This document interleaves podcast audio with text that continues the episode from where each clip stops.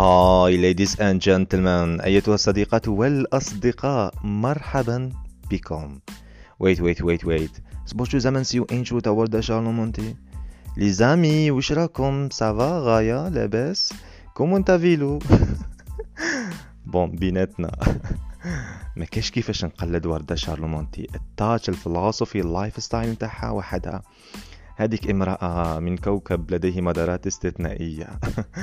خلونا نكون شوية جديين. أزول you're welcome. مرحب كبيرة لكم ولكن من جديد. هذه حلقتنا الأولى من بودكاست إنسان or إنسان in English. ربما لم تكن صدفة أن الأناسي الجديرين باسم إنسان كانوا عبر التاريخ البشري مجانين بشكل ما أو بآخر. ومنه جاء اسم بودكاستنا هذا إنسان إنساين. في هذا البودكاست سنحتفي بالأسئلة المستفزة والقلقة أكثر من الأجوبة الهادئة والمطوعة. سنفكر بكل اللغات والثقافات ونقتفي أثر الحكمة مهما كان لونها أو قوميتها أو دينها. لا يهمنا سنقرأ كل الكتب السماوية والأرضية لن يهمنا سوى الحقيقة. سنناوش عوالم الفلسفة والفن ال music والليجن. سوف نتحدث عن ال movies عن السينما عن السياسة عن فن العيش وأشياء أخرى كثيرة. وهذا أنا مصطفى. أحييكم. طيب بحكم أننا في البدايات دعوني أخبركم قليلا عن نفسي. لقد درست مهنة من لا مهنة له. لقد درست الصحافة. تعرفون بعض الأصدقاء كان يسخر منا يلقبها بالسخافة. في الحقيقة معه الكثير من الحقيقة. للصدف أنا الآن أدرس مادة الفلسفة في الثانوي بالتزامن مع تحضيري لرسالة الدكتوراه في الفلسفة. هي لا يذهب ذهنكم كثيرا بعيدا. تعرفون المثل أفضل مني؟ الشهادات للجميع والعلم لمن أراد. لكن دعوني أخبركم بسر الأكبر. اسم الحقيقي كما يحلو لسوفسطائي الزنقة أن يلقبونني هو مصطافيوس بالمناسبة دعوني أعرفكم على أصدقائي في عجالة. ألا يقال قل لمن صديقك أقول لك من أنت؟ أولهم إبراهيم زيت السانكو لقد أضحى مؤخرا يتذمر باستمرار من فساد ذوق البنادم الجزائري في الموسيقى والحب والإيمان. هو يسخر حتى من منافق اليوم الذين فقدوا أصالة منافقي فيلم الرسالة وحنكتهم. إيه وين راك يا أبا لهب؟ أين أنت يا أبا أسود الدؤلي؟ أين أنت يا أبي بن سلول؟ صديقي الثاني سدال حشيشة. لا تظن بأنه يؤمن بمقولة حشيشة طلب معيشة. الرجل يبيع الحشيش بتعلة جبر خواطر الناس. يا الله ما أكرمك. صديقي الثالث صلاح الدين المسكين. أه، في الحقيقة الخطأ على أبيه. كان أحرى به أن يسميه صلاح الدنيا أو عاشق الدنيا. الرجل لا يؤمن إلا بما يقع على عينيه من ملذات البطن وما أسفله يذكرون بحكمة ذلك اليوناني العتيق. مجدوا حواسكم. شوف اسمعوا أيها الأصدقاء دعوني من نفسي ومن شلتي. من أنا لأقول لكم من أنا وأنا مثلكم؟ دعوني أخبركم لماذا نحن هنا. كما تقول أغنية سبيستون لكن نحن نتساءل لماذا نحن هنا في هذا البودكاست. لكن انتظرونا بعد هذا الجنجل. فخليكم معنا يا رفاق.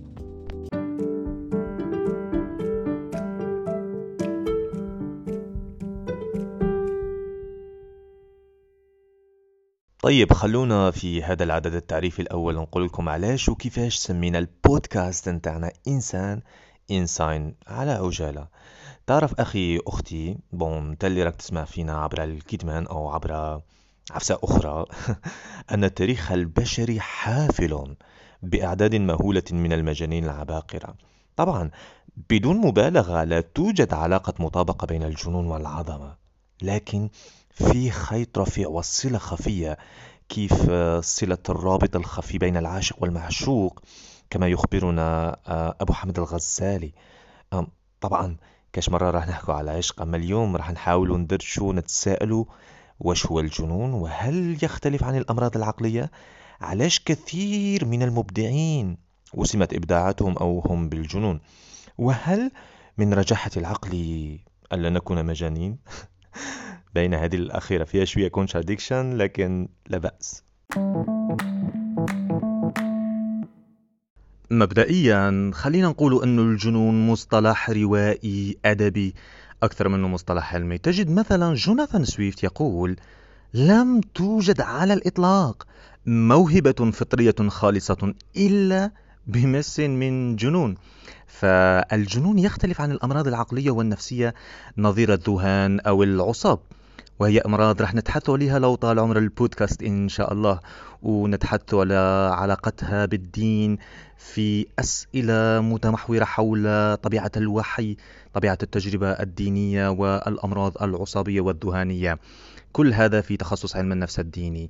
لكن الآن خلونا مع الجنون. وعلى فكرة كلمة مجنون أي محجوب العقل في العربية نقول جن عليه الليل أي غطاه أو الجنين عن الطفل في أحشاء أمه. نقول أيضا مثلا عن الجن أو نصفه بأنه جن بوصفه كائنا خفيا مقابل الإنس الكائن الظاهر. هي ذاتها عندها علاقة وطيدة. هذه الكلمة كلمة جنون مع مفردة عبقري. المستمدة من أسطورة عربية حكت حول لسان الشعراء بدعوى أن جودة أشعارهم يستحيل على الجنس البشري الإفصاح عنها وأن كل ملكة شعرية فائقة لابد وأن صاحبها كان قد زار ود عبقر الواقع باليمن فمسه مس من الجن ألهمه تلك الأشعار. فأصبحت لديه قريحة شعرية وأصبح يسمى عبقريا نسبة إلى ذلك النهر المملوء بالجنون نهر عبقر أو واد عبقر. في الحقيقة هذه الفكرة نلقاها في اللغات الأجنبية في كلمة جيني أو جينيوس لأصلها اللاتيني يشير أيضا إلى شيطان ماكر يلهم الناس أشعارا أو أشياء جميلة أو مبدعة أو خارقة. bon راكم حاسين باللي راي راح غير شياطين كما في هاري بوتر لما نجو لتاريخ العباقرة من البشر نجد أنه فئة كبيرة منهم وسموا بالمجانين. عند اليونان مثلا الشاعرين الكبيرين سوفوكليس وهوميروس كان يرى أرسطو بأنهم مجانين بشكل ما. عند العرب مثلا الشعراء حتى النبي محمد وصف بالمجنون. ربما لتداخل علاقة الوحي الديني بالوحي الشعري رغم أنهما مناطان أو نمطان مختلفان. عندنا في الفترة الحديثة فان خوخ الرسام الشهير جدا. عرف بأنه كان مضطربا نفسيا. نيتش في الفلسفة أيضا. توماس أديسون في الفترة المعاصرة في أسماء كثيرة. نظير ألبرت أينشتاين أو الرياضي جون ناش الذي حصل على جائزة نوبل في الرياضيات واللي تم اقتباس حياته السيارية في فيلم Beautiful Mind من بطولة الرائع راسل كرو. أظنكم كامل كنتم شفتوه. في الجزائر أيضا كاين بزاف اللي قدروا يجمعوا بين الإبداع والجنون. مش نحكي على كاتب ياسين ولا إسياخم ولا آه، فنانين كبار جدا كاين نظن أكثر شهرة في الجزائر اليوم معروفين. أقصد وردة شارلومونتي منانوك إبراهيم زكروطة. طبعا القائمة تطول وأنا أقول هذا من باب المزاح فقط. هي في الحقيقة وش نقدر نقولوا أنه ما كانش علاقة سببية ضرورية بين الجنون والعبقرية وعظمة الإنسان. وإذا اعتمدنا على قانون النسبة والتناسب نقدر نقول أن نسبة العباقرة الموصوفين بالجنون قليلة مقارنة بالعدد الكلي. فقط الذهن البشري يحب توسيم المبدعين بحيثية غريبة لا تدخل بالضرورة ضمن خصوصية إبداعهم.